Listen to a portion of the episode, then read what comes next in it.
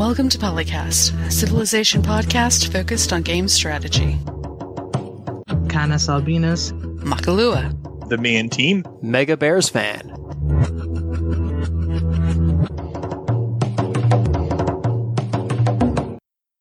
Hello and welcome to Polycast episode 383. I'm the main team, and as usual, I'm joined by Canis Albinus, Got cold again. Makalua, Does anybody remember what the sun looks like? Because I haven't seen it in a few days. and Mega Bears fan. I promise I will release that Portugal strategy guide someday. I'm working on it. It is uh, neither cold nor cloud covered where I am, so it is interesting to hear. yeah, even here in Vegas, it went from being in like the 60s to being almost 90 like overnight. It was uh, quite a shock to the system. Yeah, The sun is shining here. It's just cold. Oh, so y'all sent all your clouds to me. Thanks. Oh, it was cloudy yesterday. Mackey's probably still like afraid to see any clouds at all after uh, what happened to Texas earlier in what was that, January, February? February, but y- yeah, you know, clouds for one day. Okay, clouds for multiple days in a row. Guys, what's the weather doing again?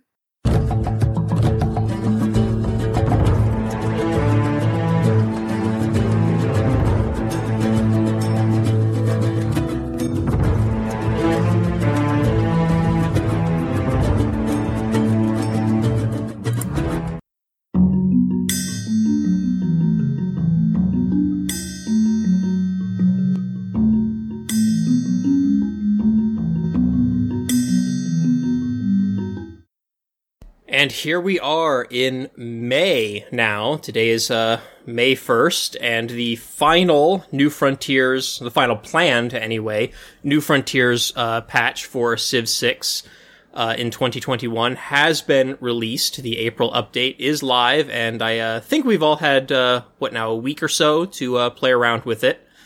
Um, and, yeah, we have some first impressions. I don't know uh, how much you all got to play. I had a Portugal game in progress when it released, so I did not get around to play with the fancy new trebuchets yet, although I did get to play with some of the line infantry because uh, at the point of the game I was in, trebuchets were already obsolete and I was upgrading into bombards like right as the uh, DLC hit. So didn't get to play with the trebuchets yet, but uh, did get to kill some stuff with line infantry. Did uh, any of you get to play with the fancy new trebuchets? I didn't play with the trebuchets. I played with the men at arms, and they are annoying.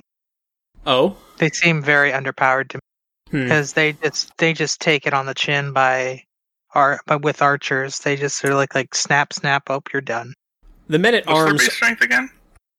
So that seems a little odd. That's a good question. I don't have the proper list of patch stuff. Can't I? I feel like both Civ 5 and Civ 6 just in general had a problem of ranged units being like quite a bit too strong, especially with the Yeah. ability to uh, to focus fire. Uh, Civ 6 maybe not quite so much as Civ 5 because the uh, unit spam in Civ 6 is not quite as much as the unit spam was in Civ uh, 5. So you're not getting focus fired by like four crossbowmen in Civ 6 the way uh, you would commonly be getting focus fired in uh, Civ 5. But even in Civ 5, like it would take three or four attacks from a crossbowman to kill most contemporary units, unless that crossbowman was just like crazy well uh, promoted and had other buffs and stuff going on. But uh, Civ 6, it is not uncommon to see like a crossbowman with just a couple promotions one hitting some units, or at the very least, like, you know, two bombardments is enough to kill most contemporary units. Man Yeah, general and upgrades and make such a big difference. Yeah, and if you're still running oligarchy, I mean, like, yeah, you're talking about a unit that's got like what, like a plus uh, 17 on it, which is a pretty substantial combat bonus. But you know, still, I I always have kind of seen uh, crossbows and and ranged units in this time period in the game as being more of like defensive units. Uh, but uh, yeah, they they are just really strong and just have always been really strong. They're, they're weird to implement in Civ, but there's only so much you can do with the level of abstraction, right? Like archers mattered a lot historically on both attacking and defending armies, uh, although they were pretty trash against armor. Right, but they were still always in like a support role. You know, they weren't your your main frontline force in in real True. life. Uh, if you didn't have infantry, you know, uh, you would though those archers would get routed like it, it pretty quickly. Yeah. Yeah, it'd be pretty trivial to deal with just archers, yes. And uh, Civ Five and Civ Six, I feel, just haven't quite uh, done that justice yet. Maybe Civ Seven they'll can do while better. still implementing the archers. Because like the scale of a tile on the game is ridiculous. So it's already silly that they're shooting at such long distances. But you're attacking from one tile to the next, and units can't occupy the same tile if they're hostile. So there's no good way uh, to implement archers in any other fashion that wouldn't just force them into being inferior melee units. Yeah, without just basically increasing the scale of the game and just having uh, each tile represent a smaller distance. Yeah. Which, uh, you know, we've said many times before. We all, I think, would. Uh, I think we've all agreed in the past that would be a, a good thing overall for the game if the uh, there were just more tiles on the map. But even then, like other games, like from Total War to Bannerlord, also model archers in a way where they are way more effective against uh, some unit types than they would have been historically. Yeah, but they do at least tend to get down the, the reality that uh, if you don't have frontline melee infantry, those range units just get routed pretty quickly by you know cavalry or uh, infantry charges. Well, to be fair, in Civ 6, if you just like walk your archers close enough that melee can hit them, they'll die pretty fast, uh, especially the mounted units, which can move into the range and hit them from further away. Like that is a thing in Civ 6, and it is much easier uh, to get strength promotions onto units that fight in melee than archers, which skews it even more. If you have a promoted melee or horseman running into a promoted archer, the archer's promotions aren't going to do much for it. So it, it tends to really rough them up. I think the inclusion of the men at arms will probably definitely help in that regard, because if I'm remembering correctly, the crossbowman has like the same melee defense strength as a swordsman, I think, or like pretty darn close if it's not the same. So having a, a contemporary unit that has just a higher melee strength when attacking the crossbowman, I think is definitely going to make a really big difference in that regard. Uh, I mean, even it's if useful just to have a bridge unit too. Like, they'll, it, you know, whenever you think about them, they're going to perform better than swordsmen will. So there's that. Yeah, that's been a problem with Civ 6 for its, its entire life cycle so far, was just how sparse the uh, unit tree has been with uh, with a lot of the, the unit classes. And it's kind of a shame that it took until like the very last patch on the last planned DLC to uh, address that. I mean, I, I'm pretty. I remember people asking for like a maceman or axeman, you know, medieval melee unit, like pretty much since the game came out. And the trebuchets too. We've been asking for that because there was that gap with siege units. But guys, we had pikes. That's right, pikemen. Pikemen are best unit in game. hmm But let's see what else came in uh, in the fancy new patch. Uh, we got several new maps, uh, including a Mediterranean large map and a huge Earth map, which I am still amazed was not already in the game. Uh, along with a true start location version of both of those. So if you like those historical scenario maps, there's a couple new ones in this patch. And then I, I think we talked quite a bit last episode about some of the new uh, balance tweaks for some of the civilizations, but not all of the civilizations. So I'm going to see if I can just focus on the ones that we did not talk about last time. And if we did, you know, feel free to stop me. Uh, so let's see. So we've got uh, Aztec. Uh, their Tlachtli uh, building had some culture added to it. Uh, Australia now gets a tier 2 start bias for coast. What was it before? Was it a tier 1 or tier 3? I don't know. I forget. There's no there's no easy way to look that up without finding the specific thread that lists it. Let me see. Yeah, start biases have always been like a, a weird, kind of poorly documented element. It, it's not in the Civilopedia. Uh, I rarely ever, if ever, see it listed on the wikis. I think it's like actually pretty easily accessible from like the games like XML or .ini files if you are tech savvy enough to go looking for them. It should really be in the game. Yeah, it, it's some one of those things that really should be documented in the Civilopedia, like in the like description of uh, the civilizations. But for some reason, it is not. Let's see what else. Looks like the French chateau has been buffed. Uh, plus one culture for each adjacent wonder. Is that new? Didn't already have that? And plus I two. think it. oh, go ahead. I think it had something else. and plus two gold for being on a river, uh, which I think is new. That does not sound familiar to me. Uh, Germany also had its start bias changed. It's now a tier 5 river start bias. I did not know that start biases went up to tier 5. I thought it was just 1, 2, and 3. So that's actually Nope. news to me as well. Uh, Man, how many civilizations should have a river start bias if we're going by pretty historical importance of rivers? It's like most of them. Well, if, if- I mean, everyone should be freshwater. If you're not next to a river, then it should be next to a lake, because you know every every city needs fresh water. Yeah. I'm just And- saying it's interesting that like Germany specifically gets a river start bias, whereas uh, some other nations don't. Uh, tier one is like the strongest start bias, right? That's like the one where you're Yes. pretty much guaranteed to start next to the thing. Okay, that's what I thought. So this is a, a tier five would be a really minor start bias. I, I think what Yeah. they what they do is the civilizations that start next to like the really like well known uh, rivers. I think they those are the ones that get the the start biases. So you know you've got uh you know Berlin I think being on the Rhine. Uh, you know, Berlin is, is not on the Rhine. isn't it close to it though? No, Oh, what city am I thinking of that's uh, on the Rhine. I don't know exactly, but Paris is on the Seine. Oh, uh, actually the, the Berlin isn't even the capital for Germany in this game, is it? It's Aachen, and I have no idea where Aachen is. Or if that's, That's, even a- is that even a modern sure. city? Aachen is a city. Aachen might be on the Rhine. It's a lot closer to the Rhine than Berlin, at least. Aachen is a spa city near the border with the with uh, Ger- Germany. Uh, da- uh, shoot. Well, clear, Uh, clearly I need to brush up on my European uh, geography. What do they call that dang country now? Fake France.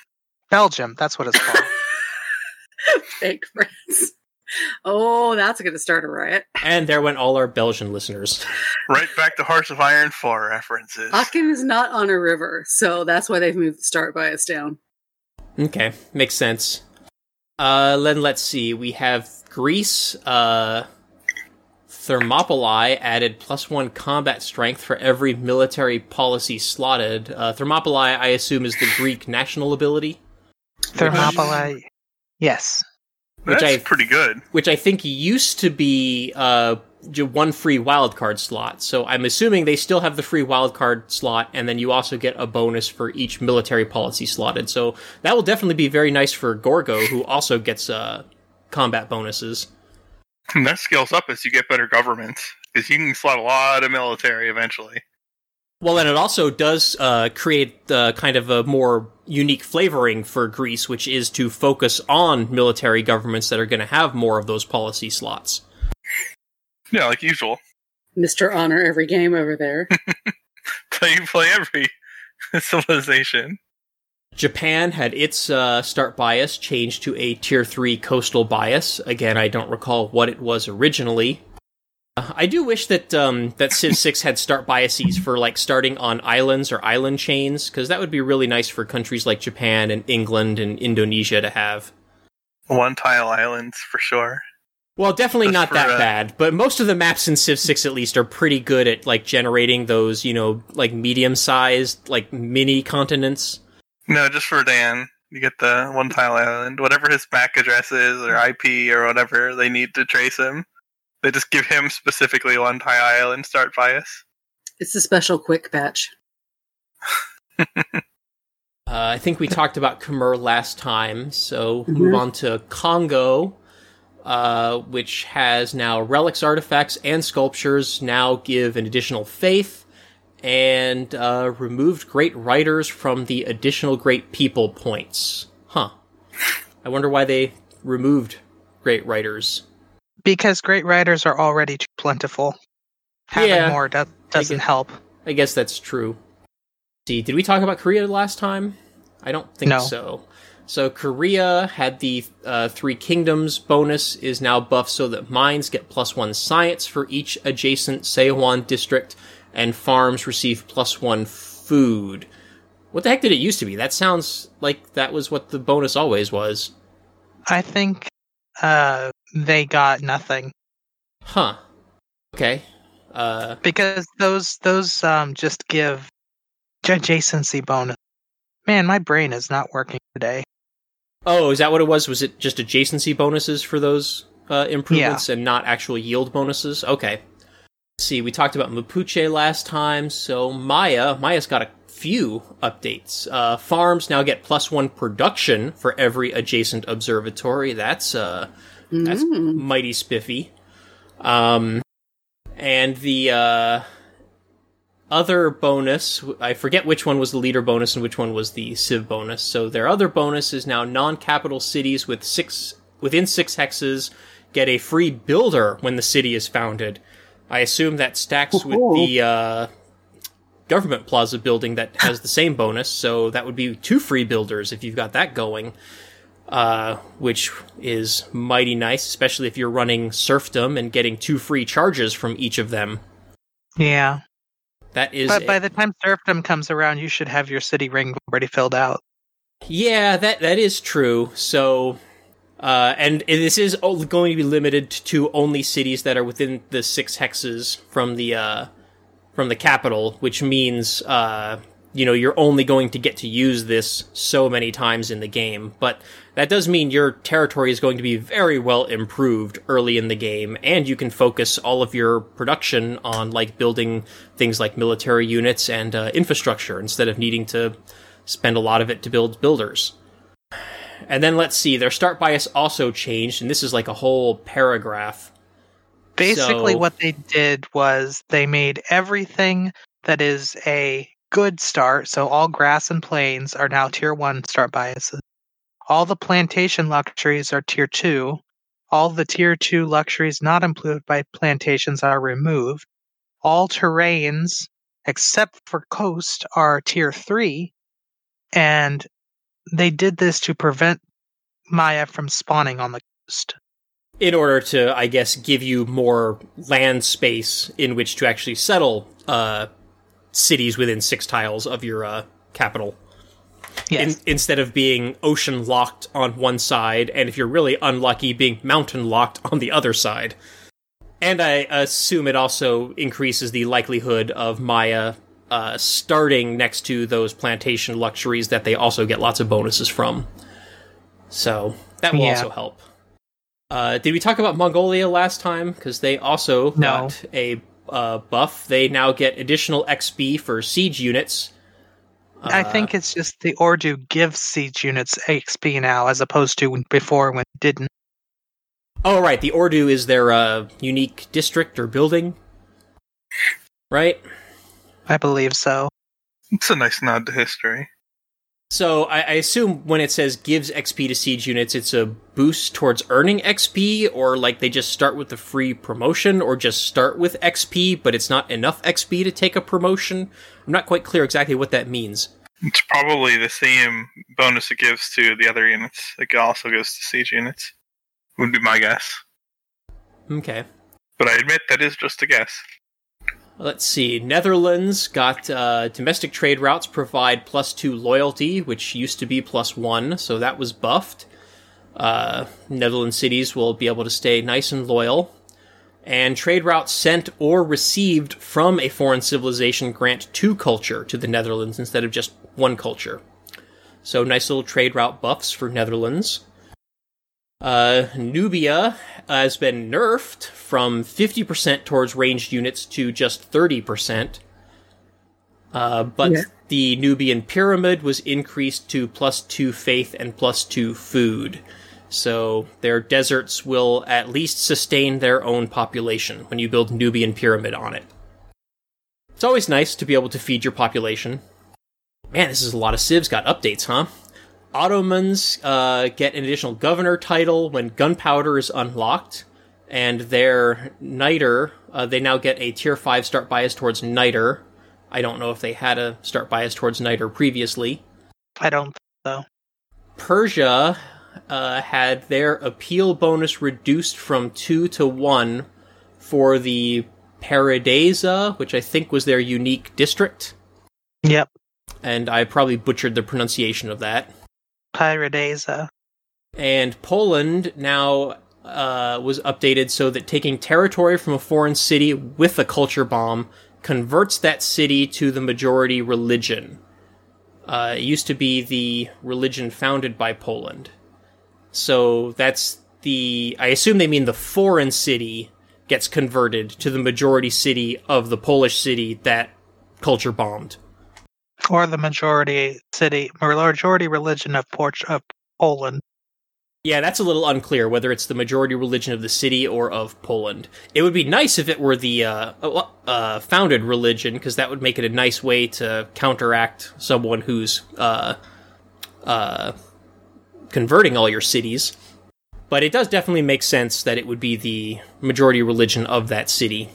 So nice little religion bonus for culture bombing. I think the the Polish culture bomb was when you built an encampment, right? Or a fort. Yeah, uh, it's or was it when f- you. I think it's uh, a district. I want to say Let me look. I want to say it was either the encampment or the fort. Oh, what the heck am I doing? I'm looking for Polish under under the L's. And while Canis is doing that, we'll uh, go ahead and move on and come back to that later. Uh, Russia got uh, a little bit of a nerf in that the number of free tiles they get for founding new cities is now five instead of eight. And uh, the Lavra now does not get free Great Writer points. I guess you have to wait until you built a shrine. And uh, great artists wait until you get a temple, and great musicians wait until you build a tier 3 worship building. Huh, interesting. Culture glad culture bombs for Portu- for po- Poland come from encampments and forts. Oh, it was both. Okay. And I was going to say, I'm glad for the thing about the reducing the number of free tiles that Russia gets. Because they get kind of ridiculously spammy because they, they'll just start building cities, and the next thing you know, their borders are on your borders, and you're like, but, but, Yeah, Russia uh, definitely did get lots and lots and lots of tiles. Eight was probably ex- a bit excessive. So no complaints there from me. Uh, although, to be fair, if they are building in like tundra and ice, uh, you know, having you know, having all that uh, extra tiles was definitely helpful because it increased the likelihood you'd be able to work some tiles when you founded the city. So I, I kind of feel like maybe what they should have done is made the bonus only give you the more tiles like in like tundra and ice, and maybe not Hmm. in uh, grasslands and plains. But uh, you know, whatever. That that's either way. Scythia had the Kurgan buffed with plus one faith, plus three gold, and then it gets, I guess, an additional faith for each adjacent pasture. And that upgrades to plus two faith with stirrups. And then, of course, it provides tourism after flight because it provides uh, culture. I think we talked about Spain last time, so I will skip over them. Sumeria gets a combat strength bonus to units when they and their ally are at war with a common foe. That also sounds familiar. I'm surprised they didn't already have that. I know they used to get some bonus for fighting with a common foe. Now I forget what it was though. Oh, was it uh I think they shared experience points or something like that. Something like that. So now they also get a combat strength, so they're more likely to kill units and share that experience as well. Uh, Vietnam, uh, the uh, Thon uh, district apparently no longer provides a great general point, so that's a bummer for Vietnam. They will no longer get all of the generals. Zulu had their uh, buildings in the Ikanda buffed to provide plus two gold and plus one science. Wow, from like all the buildings? Damn. That's good. And then more generally, we had the Governor Moksha. Uh, the bishop's uh, ability was changed to plus two faith for every specialty district in a city. I don't know if this is replacing the old ability or if it's added to the old ability, which I think was like increased religious pressure or something. So this will actually make uh, Moksha much much more appealing for religious play because that will considerably increase your faith output early in the game. So religious players might be uh, much more tempted to take that governor as opposed to, you know, maybe going for uh, uh, what's his name, the plus bonus towards chopping guy. I forget his name. Magnus. Yeah. Yeah, you, it might make you want to take moksha early on if you're plan. I mean, earlier if you're planning on doing a religious style, or at least having a strong religion, as opposed to just going for Magnus because we all like to have faster settlers and things like that, and faster chops. Right.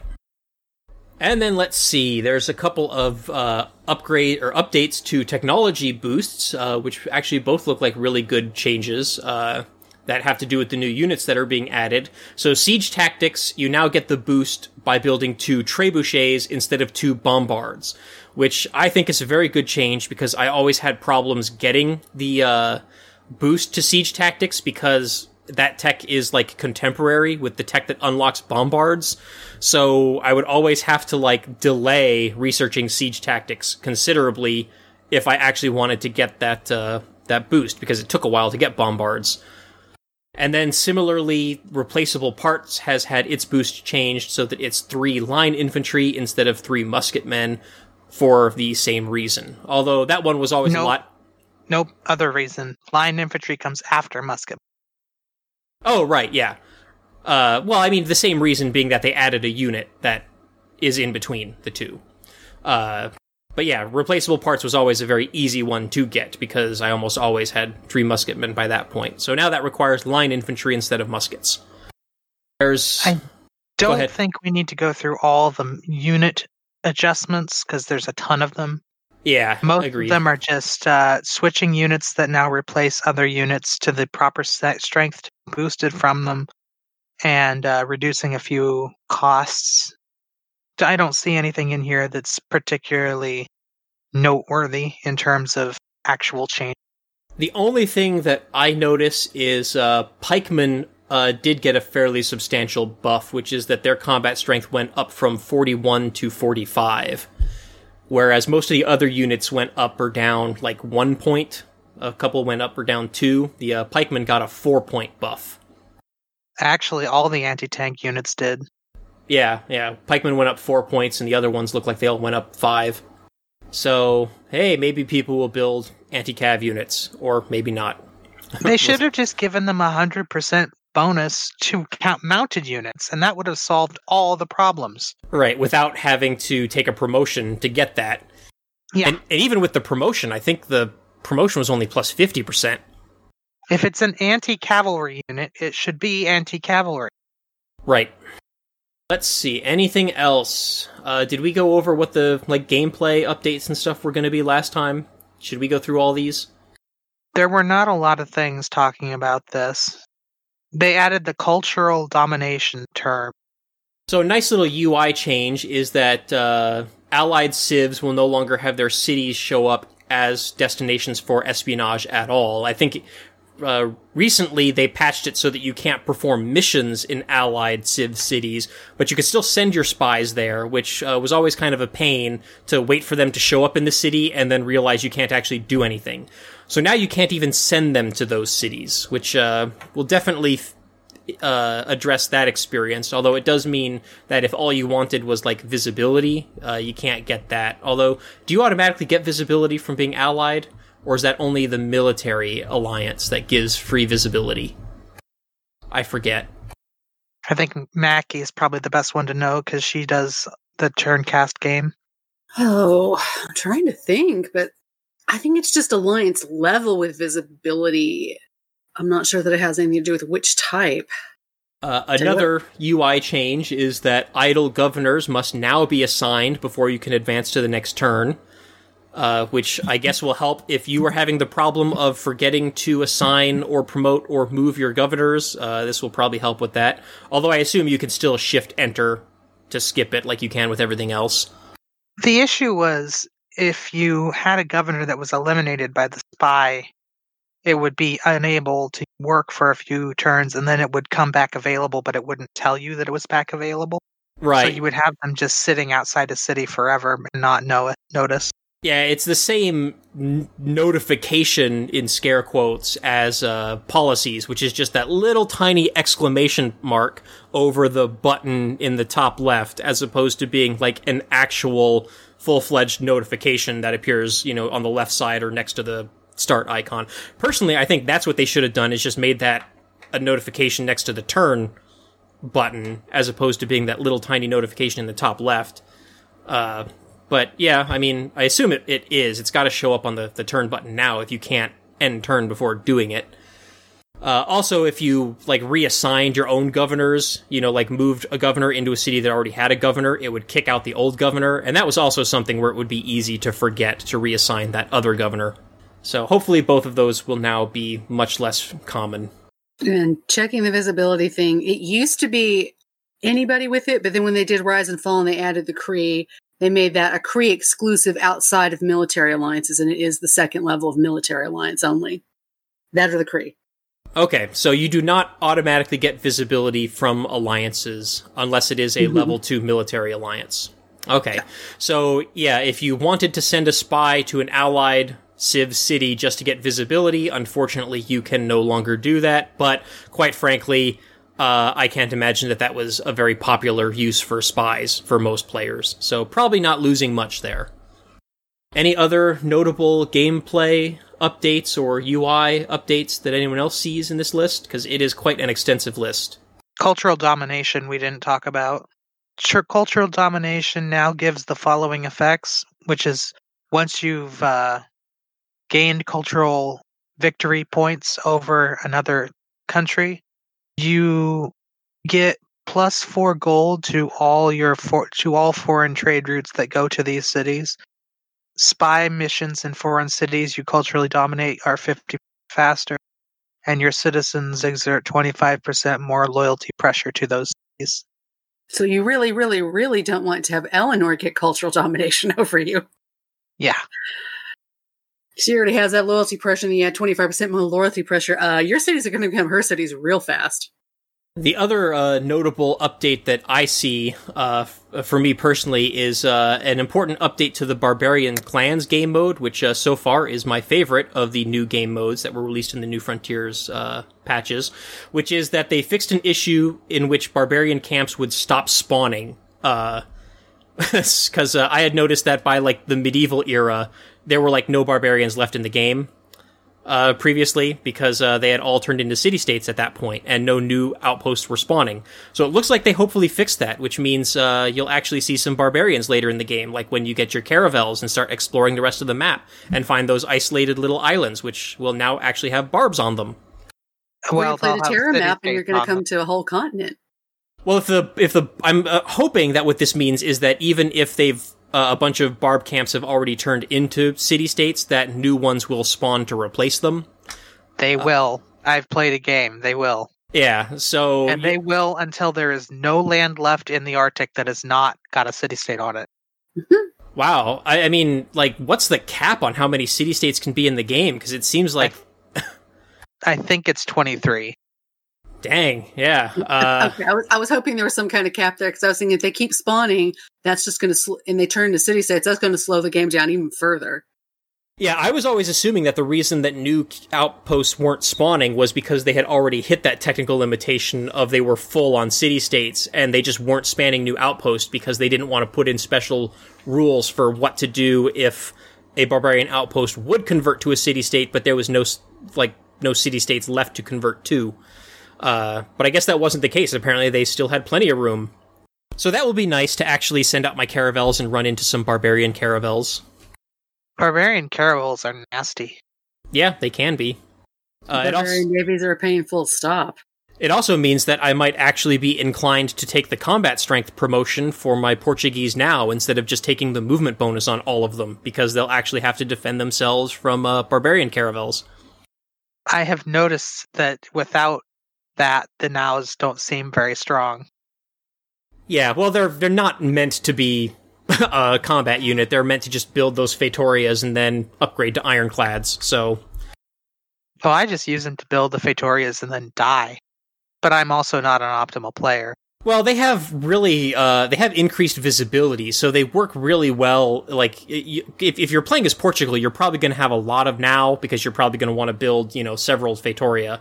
Uh, so they they work really well to just park them like along your coast to just give you like crazy amounts of visibility. Like if any enemy fleets are coming after you, you will see them. And hopefully still have a turn or two to react before they start, you know, plundering and pillaging your coasts.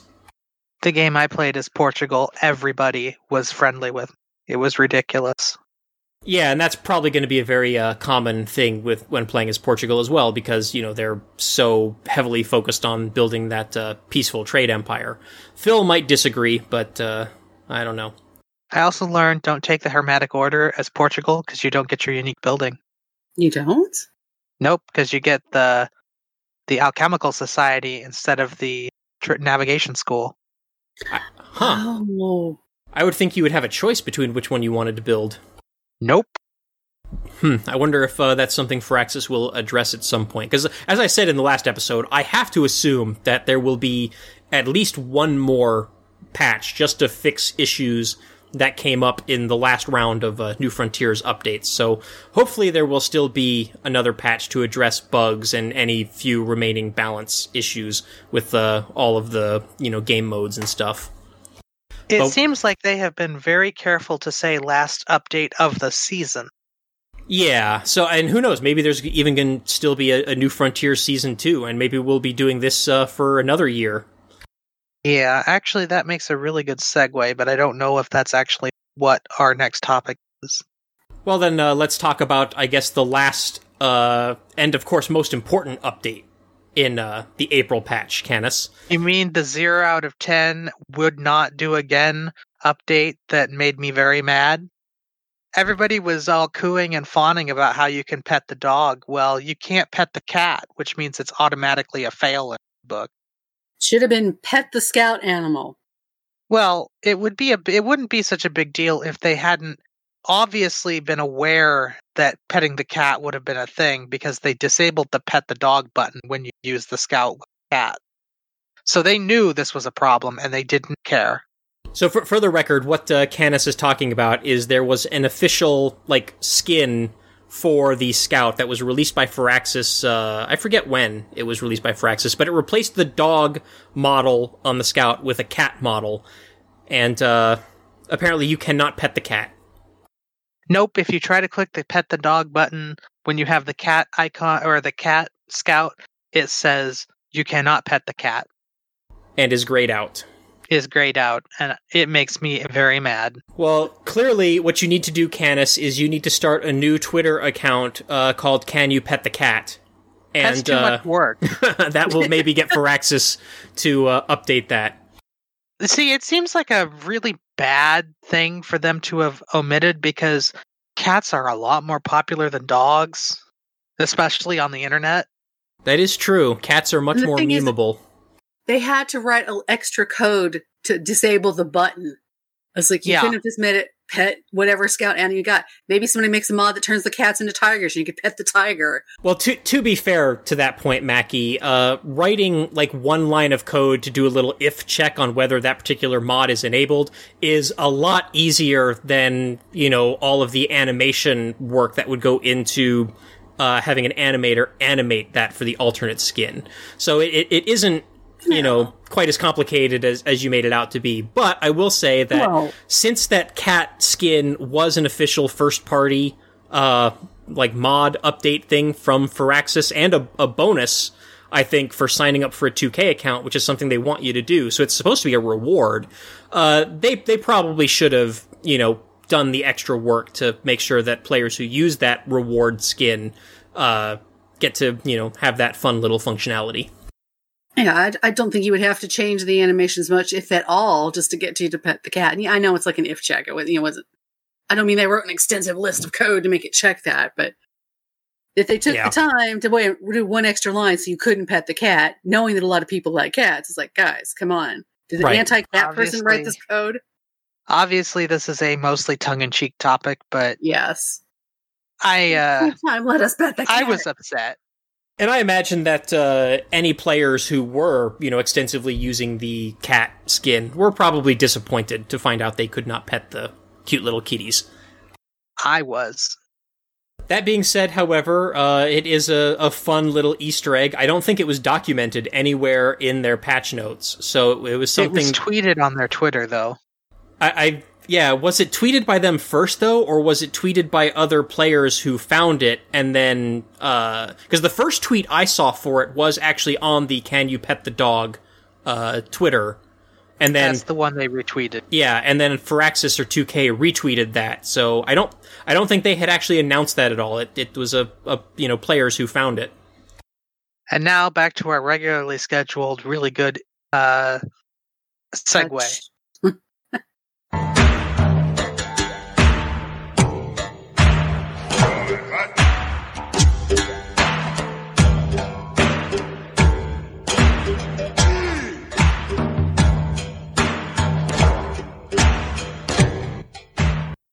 Back over at Fanatics, uh, thread started by Jenya Arikado, something, who has two Ele- has both Eleanors as their little avatar there. speculated that the next Civ game would most likely be a fantasy game.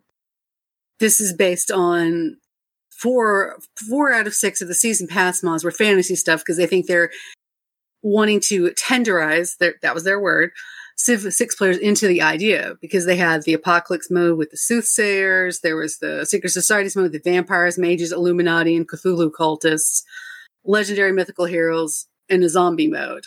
And there was some sort of Atlantis hit, uh, hit, hit. On the Hint. two, on the True Start location Earth map icon, there is a island in the Mediterranean that does not fit the world map.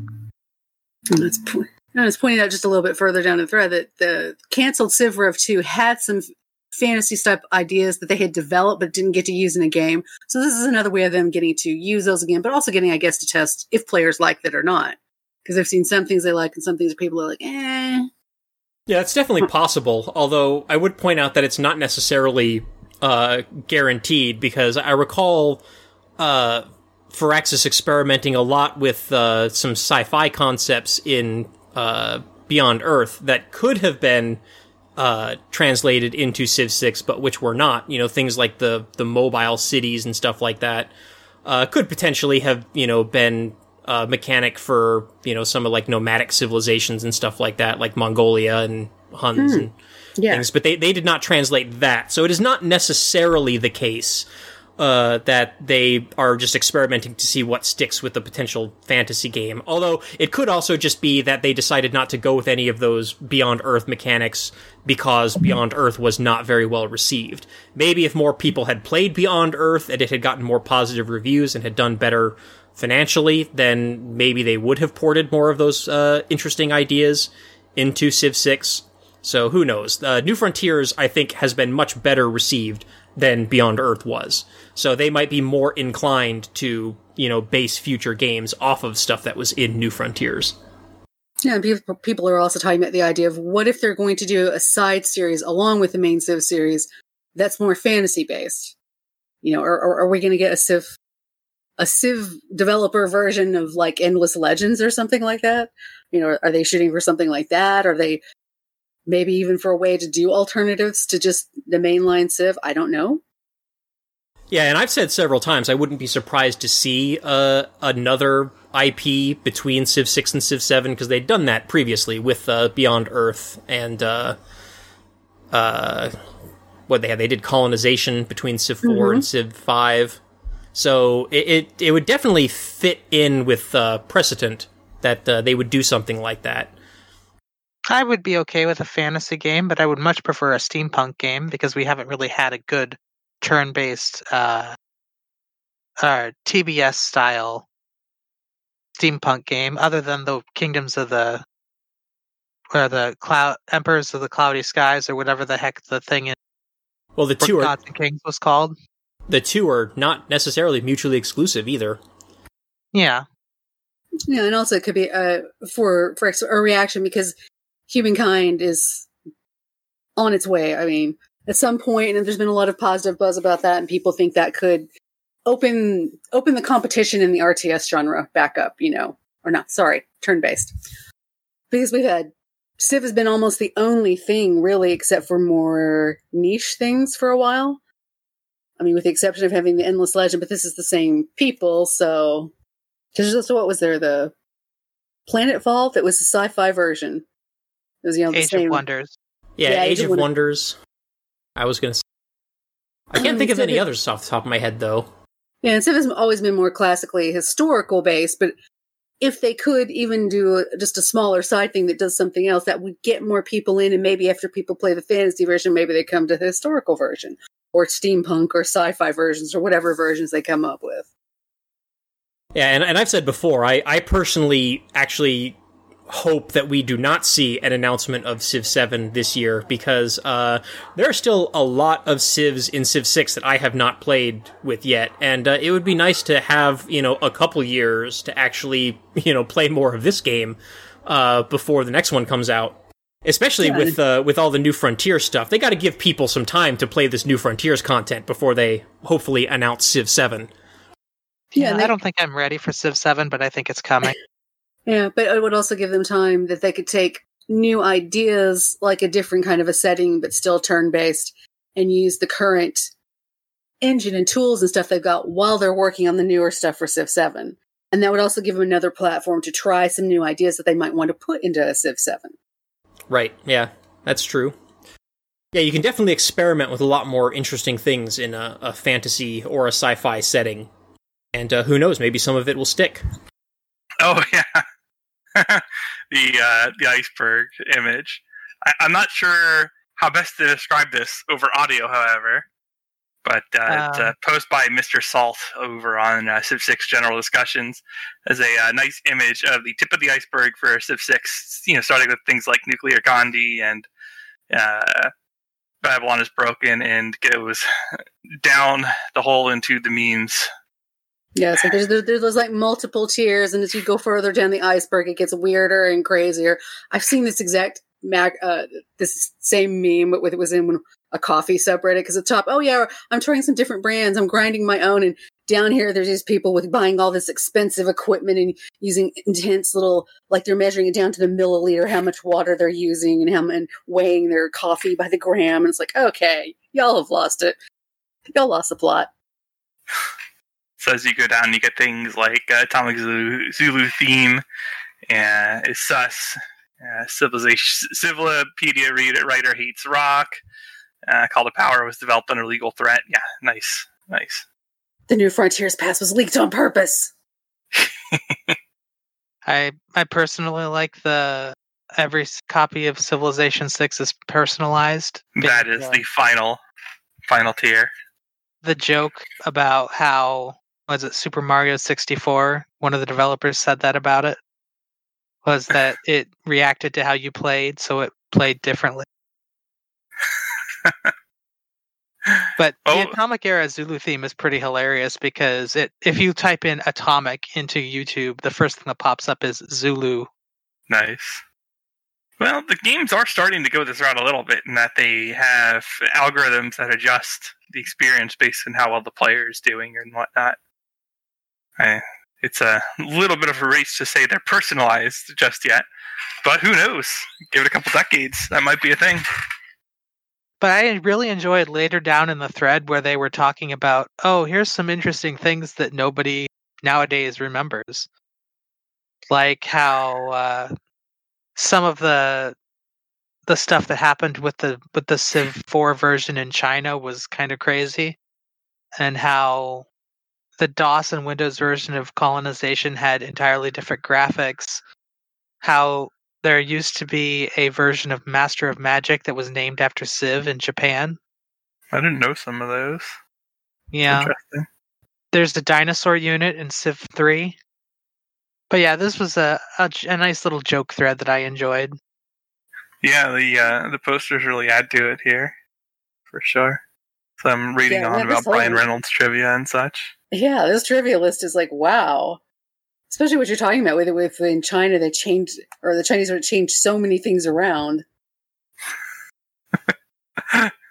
Nobody is safe from the sus meme. And if somebody would be, it would be sus in, it, in and of itself. Yeah. The worst part is it's auto tuned because the Zulu Atomic Era theme is auto tuned, and it's it's my least favorite of them. They just need to add more of those horns from Total War Attila to it. No,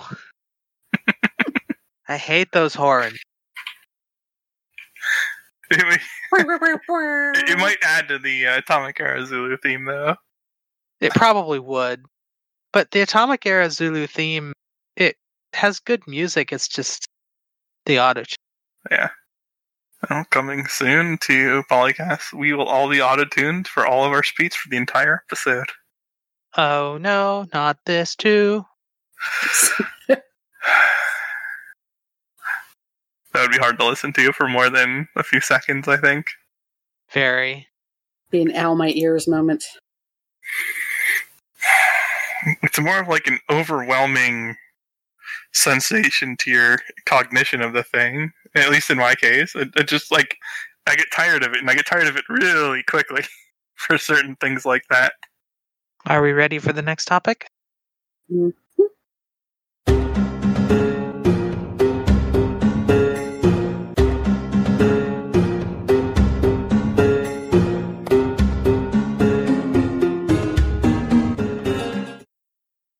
Well, something that you probably don't have to go too deep under the water of uh, Civ forums to find out is that the diplomatic victory is maybe a little easy to earn. And we have a thread about this on Civ Fanatics titled, Whatever Else Happens, We Need to Talk About Unintentional Diplomatic Victory, uh, which was started by a user called The Civs 6.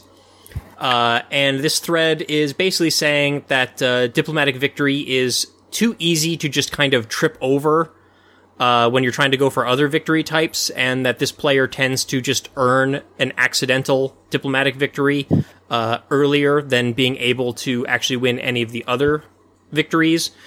Uh, which is definitely a legit complaint. Uh, I have similar experiences, and one of the things Really? that yeah, uh, I, I found that it's really easy to get a, a diplomatic victory. Uh, one of the I've things, never won one by accident, though. Well, I mean, it's uh, for in my case, it's not so much that it's accidental, like in the way that say an accidental culture victory is when you're going for a domination victory and you've like just killed all the civilizations that are more powerful and all that's left is the little ones that you're already culturally dominant over. Uh, it- it's not like accidental in that way, but it just it, it's it gets to the point where it's just so easy to get those last few diplomatic points that it's kind of like why not go for it if that makes more sense. Well, And- okay, but that's more of a balancing issue than this. Yeah, uh, and the the thing that um, the um, thread poster points out is that, uh, in their opinion, there's just too many comp- scored competitions that are available too early in the game, and that the AI just does not seem to prioritize competing for them. And I agree with that wholeheartedly. In my experience, the um, diplomatic scored competitions are just way too easily to just blow the AI out of the water uh, in if you put like any effort into it at all. And that's something that I would definitely like to see the AIs be a little bit more competitive with is, you know, recognizing that they're losing those competitions and if they have any flavoring for diplomatic victory at all, invest in it a little bit more.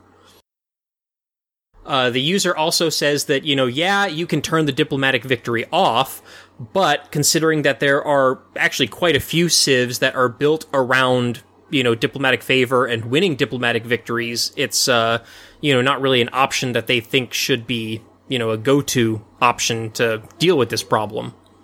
And then, um, a few posts down, uh, Casper GM, you know, also seconds the idea and points out that there's like no scaling of uh, diplomatic victory like points based on the map size or the number of civs in the game, and uh, that it's a li- way too easy to predict how other civs will vote. And uh, I remember this was something that Spiffing Brit actually did a Yeah. whole exploit video on, which was that one where he won the game with Kupe of the Maori without ever even founding a city, uh, because he would just look at the little UI that tells him which Civ is going to vote for which things, and he didn't even need that. So in some cases, the UI didn't even show him; he just predicted it and was usually right uh, more often than not, and won a diplomatic victory point just by leeching that one extra point from having, you know, from voting for the winning uh, proposal. So, you know, that's something too, where it, it's also just easy to accidentally get a bunch of points just by voting for the things that just happen to be popular. And then Casper GM also says that the Statue of Liberty is probably OP. I think the Statue of Liberty currently gives four diplomatic victory points, uh, which at the point in the game where it's unlocked could easily be enough to push you over the threshold to winning. Uh, so yeah, I, I definitely agree with this uh, thread that the diplomatic victory is a little bit too easy uh, for the player to win, and that the AI just does not compete for it in a like reasonable fashion. Yeah, they don't. I they don't remember start the out. days. Go ahead. They don't start out early on wanting it. When everybody starts accumulating the victory points a lot easier in the later eras, then they sort of kind of do that, or they at least try to block you from doing it. But yeah. Whereas a human player for that or for cultural has to uh, know what they're doing from the start.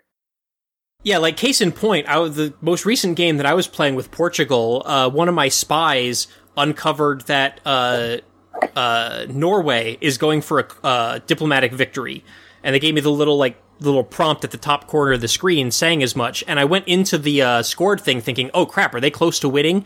And uh, no, the leader in diplomatic victory had something like twelve points. At that point, we were in like the Renaissance or early industrial era or something like that. Norway had four. So, uh, your notice was that Norway was trying to accumulate points.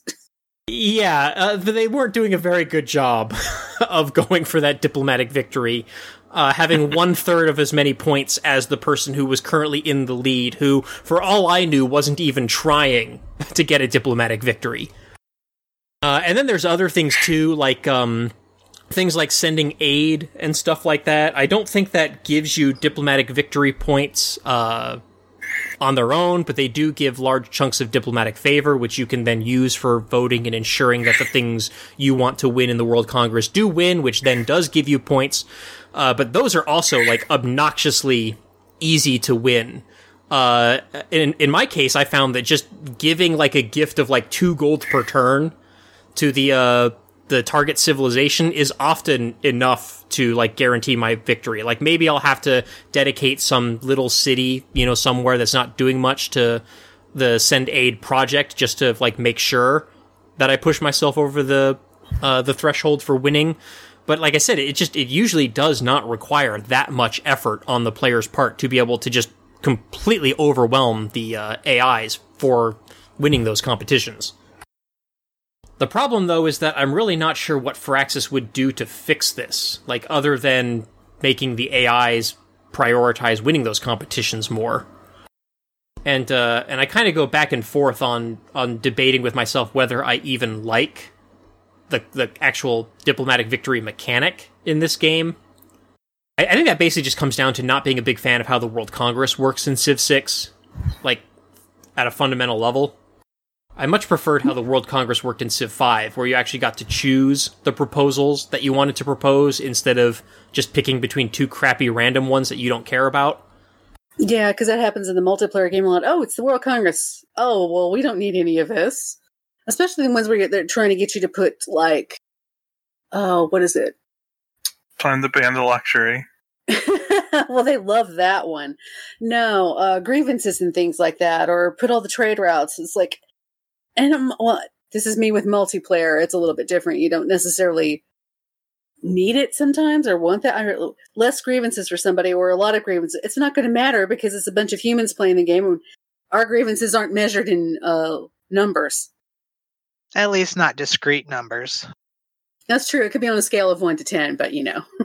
And if you're not playing with any AIs at all, like even the, because the game will still, I think, count like grievances towards other human players in multiplayer. But if you're not playing with any AIs at all, that like literally just does not matter because the only Yeah. thing the grievances do is it uh, t- tells the AI whether or not to support you in a war or to like accuse you of being a warmonger.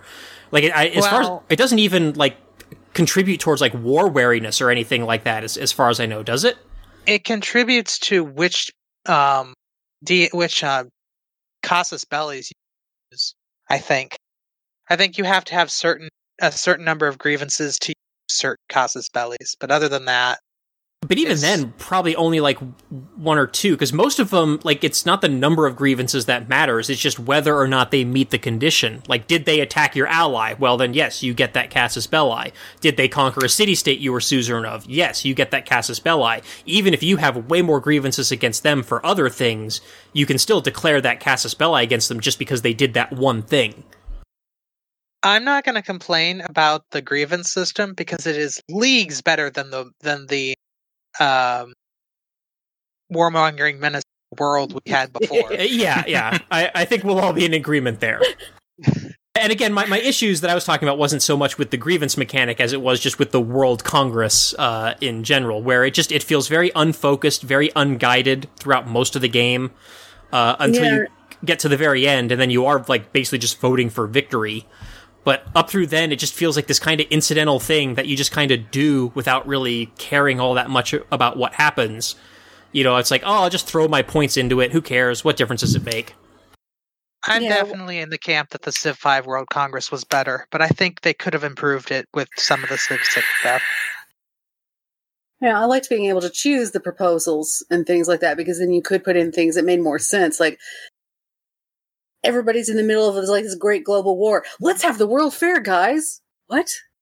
Yeah, and to Canis's point, that there are very good ideas surrounding the World Congress implementation in Civ 6. Like, I really do like the accumulation of diplomatic favor points, where you, you get those by actually playing the game diplomatically and having friendships and alliances and suzerains with city states, as opposed to Civ 5, where I think the number of votes you got was largely proportional to population. So, just being a complete warmonger, and conquering a bunch of cities and having a ridiculously high population, you know, playing as undiplomatically as possible was one of the best ways to secure the most con- diplomatic control over the World Congress. And I like that Civ 6 moved that more towards actually playing peacefully and, uh, you know, engaging in trade and stuff like that. In Civ 6, it was based on how many city state you were allied with. Oh, that's right. Yeah. Uh, which uh, many players joked for was just an economic victory because one of the best ways to get the city-state alliances was just to pump them full of gold, Yep. and not so much to do any diplomacy at all. I think if they combined the Civ 6 city state system and the Civ 5 city state system, it would have been the best city state system ever. I like the I like the delegates, but I also like the quests that the Civ 5 ones gave. You Yeah. say that as if there's been a whole bunch of other city-state systems. I think but what I mean is if you merged them, it would be better than both of the parts. yes, that I agree with. Well, Civ 4 had barbarian cities, which were kind of city-states. Uh, it would be a reach to call them that. The the closest thing that uh, to Civ 4 barbarians would be the free cities of Civ 6. uh, Yes. In terms of those cities. Yeah, I, I do think that the, the city state quest system worked a lot better in, in Civ Five. Uh, Civ Six, the the quests are, yeah, again, just they don't they don't feel like it requires the player to be very active in terms of pursuing the quests. Like they're very passive. A lot of them are just oh, get a boost for a tech or a civic, which like oh, I'm gonna accidentally trigger anyway, you know. So I definitely agree with Canis. I'd also would like to see multiple quests like available at the same time so that you have an option of which you want to pursue or if you really want to focus on being the suzerain of that city state, you know, you go for all of them. Or Yeah. even depending on the difficulty of the quest, if one's a little more difficult, you get two envoys or something like that instead of just the one. Yeah, and maybe even just having like more mechanics where like doing things that are in line with the type of the city state gives you more points. Like maybe for instance, like if you have a science city state, uh, doing things like building campuses or building buildings in the campuses maybe gives you envoy uh, towards you know scientific city states or just envoys with all the scientific city states, so that they're actually more likely to be friendly towards the major civilizations that are kind of playing the game in the similar fashion that the city state favors. Or maybe just not make all of the city state missions build X or build Y. Right. But yeah, the diplomatic victory in the World Congress can definitely be better in Civ Six. I, I definitely hope that uh, that Civ Seven does kind of what you said, Canis, and takes the best ideas from Civ Five and Civ Six and uh, makes something that just works a lot better. Any other thoughts on diplomatic victory and whether it's too easy or too hard or not worth being in the game? I have never accidentally won a, a diplomatic victory, but I have accidentally won a culture victory. Yeah, like I said earlier, I, mm-hmm. I, I think labeling it accidental is is not quite the right word. It's it's more of just it it's you know more incidental. Like oh, I can easily get these last few points. You know, I earned all my previous points through incidental actions without really focusing on diplomatic victory, and now oh, I just happen to be four or five points away. Like I can easily just do this instead of having to wait for a science or culture Yeah. victory. Yours either I comes from also- science or culture or domination or something like that, but then you still are just accumulating all these points and oh, I'm three points away from a victory. What? Because the big thing is that the the diplomatic science and culture victory are kind of like the peaceful turtle victories in the game, and of those three, the diplomatic victory is definitely, I think, the easiest one and the one that can be won the earliest. You can win it without building a city, as we found out. So Right? Yeah, exactly. so while while I do think, uh, to Canis's point, it is probably very unlikely for you to just accidentally trip over a diplomatic victory without even having any clue that you were close to winning. It is very easy to just find that you're so close that you might as well just, you know, go for it. And if you have been playing peacefully, you're probably earning crap tons of diplomatic favor, which means it's again really easy to just manipulate the World Congress and get those last few points.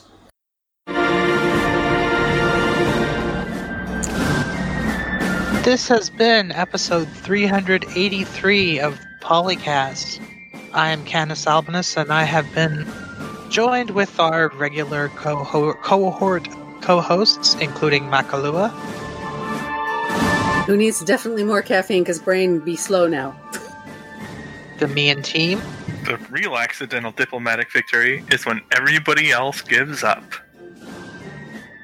and Mega Bears fan. The Bears did not have very many draft picks, but man, did they get good ones. Okay, now time to go back and play more Pokemon.